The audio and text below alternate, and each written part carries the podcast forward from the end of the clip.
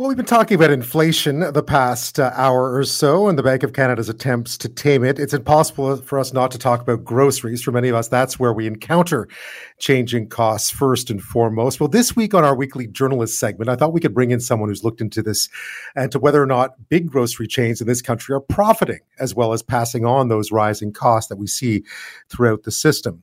The Star just published an investigation called Supermarkets Are Hiking Prices Faster Than Necessary and Profiting from Inflation. In a nutshell, as food prices have risen, so have the profits of Canada's three largest supermarket chains. None of the three dispute that their margins have grown, but all say attributing gains to increased markups is, quote, simply inaccurate. So is it? Well, to explain the work that was done, how they came to the conclusions that they did, joining me now is the Toronto Star's investigative reporter, Marco Chown Oved. Thank you so much for your time tonight. Hey, thanks for having me, Ben. This is certainly a hot topic, um, and so many different avenues you could travel to try to get some answers. But what did you set out to find exactly? What was your premise going in?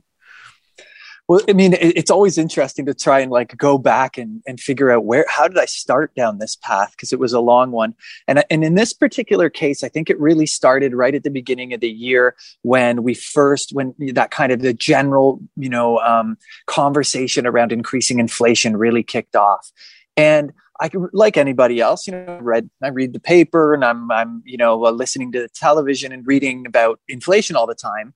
And uh, what really bothered me was that we speak about inflation as if it was some magical force, as if, you know, uh, we all read Adam Smith yesterday and the invisible hand came at night and pulled up the prices. And we woke up in the morning and like magic, the prices were higher and it really bothered me that we you know it was all these sort of mystical economic forces. And i was like no no no. I mean inflation is driven by people who make decisions that they're going to raise prices.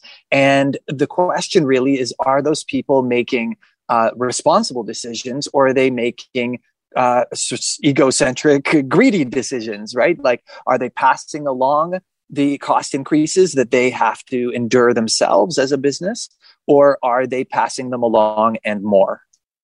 So you set out uh, groceries. Obviously, has been the hottest of hot topics when it go groceries and gasoline. I would say the double G's, but in this case, groceries. Um, who did you look at, and uh, and what were you trying to determine? Well, I mean that's exactly it. We we decided to look at the supermarkets because this is a where a place where everybody everybody goes and everybody has to deal with inflation on a on a regular basis. You know, talking about in, in, you know interest rates and and supply chains and snags in the Panama Canal. It's very abstract but everybody knows that butter costs more than it did two much two weeks ago. And everybody notices when they go to buy their groceries that their items have gone up. And so we that's why we decided we got to focus on on supermarkets because it's just really where the rubber hits the road with inflation. And um, we and we looked at the big ones right? I mean this, canada has this unbelievably concentrated many of our industries but like the uh, grocery industry about 60% of, uh, the entire grocery market in Canada is three companies. It's uh, Loblaw, Empire, and Metro. And those sound like just three companies, and people might think that they, oh, but I shop at Freshco or I shop at Longo's. But so many different brands that we know about actually owned by one of those three companies. So I, I, you tried to determine whether or not they were in fact profiting off this? What, how much, as you said earlier, how much of this of, of cost increases are just simply being uh, be, uh, being passed along because they have to, or you know, is there profit in mind here? So, how did you try to measure that? Because it, it would seem like it's it's probably difficult to do. Well, uh, when you look at um, the way typical financial is done, is that you know a report comes out and you go, "Gee, look." Hmm. The profit is higher than it was this time last year. It went up 10% or 20% and that and we so you know we you were able to see just by googling that, that all supermarkets had profit gains you know they they were making more profit than they did last year the year before. But the, that's not really the measure the best measure of whether they're passing along cost increases or whether they're increasing, you know, adding profit on because profits really like, did you sell more or less? And that's going to affect your profit. There's all sorts of other things that affect your profit. So what we really tried to do is break this down in the most basic way possible. Like how much do they pay wholesale for their stuff? And then how much do they make retail when they sell it? And the difference between that in the industry is called gross profit. And so we looked at gross profit, like just the real basics. What, you know, how much of uh, every dollar that's rung through the checkout uh, are you getting to keep?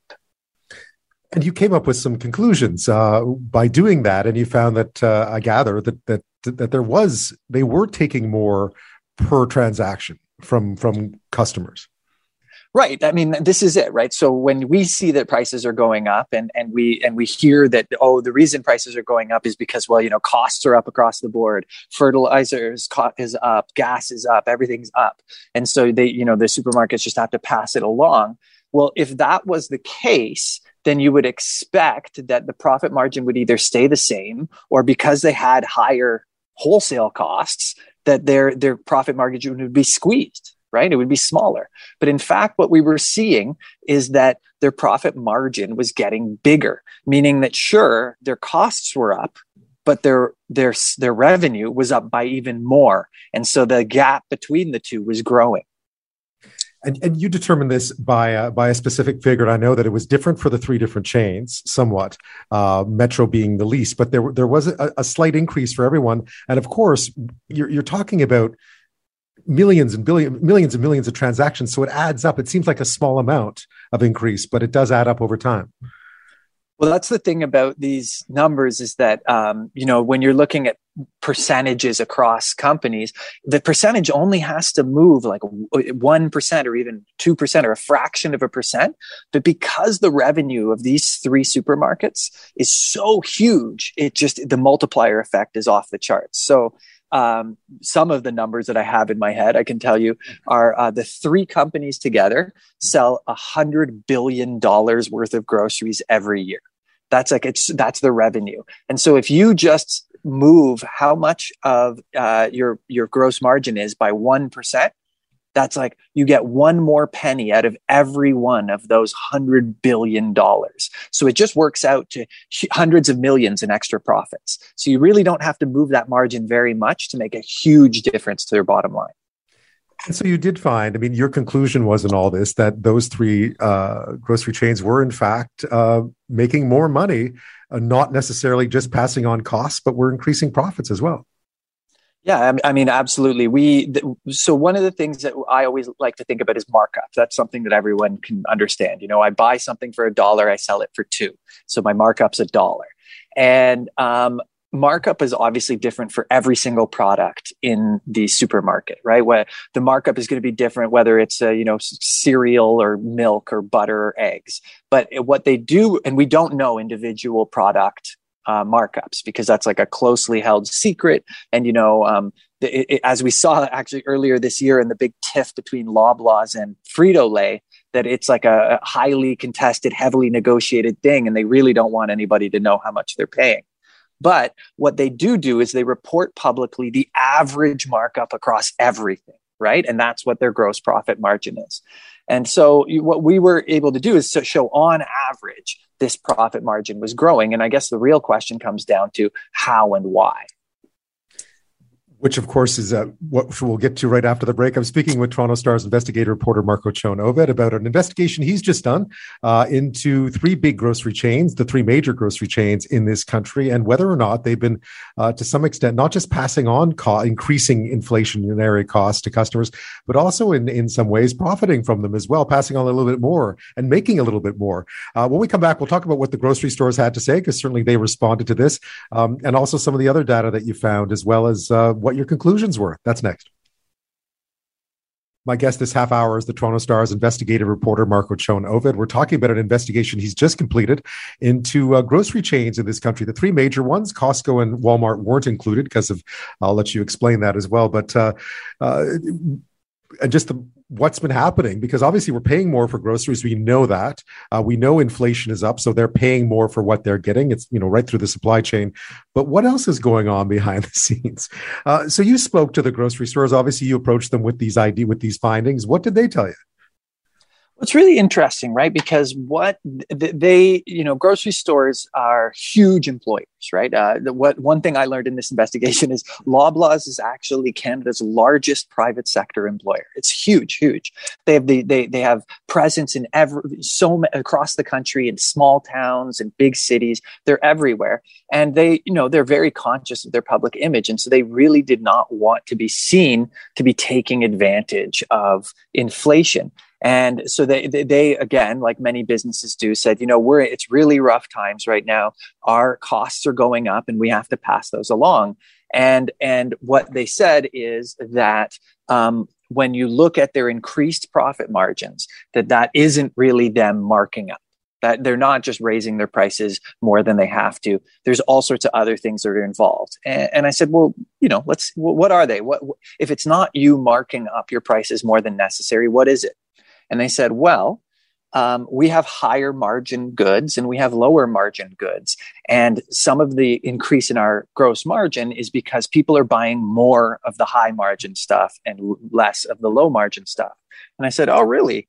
Um, so, like what? And they said cosmetics. And I was like, really? It's cosmetics? So, all these extra huge, like millions, tens of millions of dollars, hundred million dollars of profits comes from lipstick? And and and well, they said cosmetics is just one of the higher margin products. But you know, when I looked at it, it's see, it, it, it, for example, if you look at Loblaws, they own Shoppers Drug Mart, and so Shoppers Drug Mart, you can look in their financials, and it, uh, that's where all you know the lipstick is sold. And when you look at uh, how much of you know the overall business is at Shoppers Drug Mart, it's a tiny fraction right? Uh, I think it's about 13% of Loblaws' money comes from shoppers. And so to be able to increase your company wide profit margins by as much as they did based solely on a part of your business that's only like 13% of your business, I was like, that is a lot of lipstick. and they, they didn't respond to that, I gather. Well, they said, you know, it's other stuff too, but we can't get into it. I said, okay. But you did contrast that with what uh, they've been telling their shareholders, of course. Well, that's the thing, right? Is that lots of companies that have to kind of play, they, they have to tailor their message to their audience, right? And so when these companies are trying to convince investors that they're a great investment, they need to make themselves look as profitable and growth oriented as possible. And so when I dug into a lot of their statements when they were on earnings calls or the kinds of stuff that they write in their quarterly reports to investors, they were pretty proud to boast about increasing their margins. You know, they were saying, "Look, we're incre- our margins are at record highs. We're making more money." And and that's true. Like translate that into English, it means of every dollar that's rung through the checkout, we take more of it than we ever have before. So, in a nutshell, what should Canadians know then? And, and what can, I mean, you spoke to a lot of economists about this. I know obviously the grocery store chains have disagreed with your conclusions. Some of the economists tried to add some context to what you were talking about.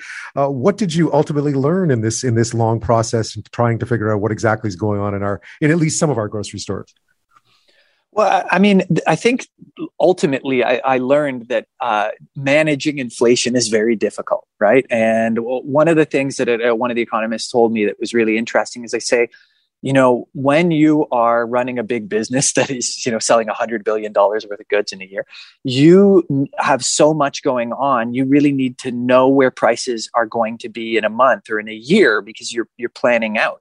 And when inflation is moving as fast as it is now, you're actually you kind of have to anticipate right? You, you, you can't price to today's inflation. You have to price to where you think inflation is going to be in the future because uh, and so that's what he, they they they suspect is going on here is that um, you know as we see every month inflation is going up and up and up and the uh, supermarkets know that they're going to have to pay more for tomatoes tomorrow than they do today. And so when they price tomatoes they're pricing them for tomorrow's prices I, mean, obviously, grocery stores are, are, are corporate. You know, they're share, they have shareholders. They're not a, they're not a public good, even though we often treat them like they might sure or should be. Um, but what would you tell consumers then about about what you found? Because I know you spoke to a lot of people in your article as well that are struggling to pay for their groceries. This is people. This is money people don't have to spend uh, on things that they used to be able to buy that they no longer can. I mean, that's absolutely right, right? The, the, groceries aren't Louis Vuitton bags. They're not uh, luxury cars. They're not something that you can just choose not to buy. Everyone has to buy groceries. And, and in the, it's an essential good. And, and when you look at groceries, like they are uh, the, the the wealthier you are, the higher on the economic ladder you are, the smaller amount of your money you spend on groceries. They say, I think about if you're in the top twenty percent of Canadians, you spend about four percent of your money on groceries. But if you're in the bottom twenty percent Canadians, if you're struggling to get by, you spend a f- triple that on your groceries. You're spending twelve percent of all your money on groceries.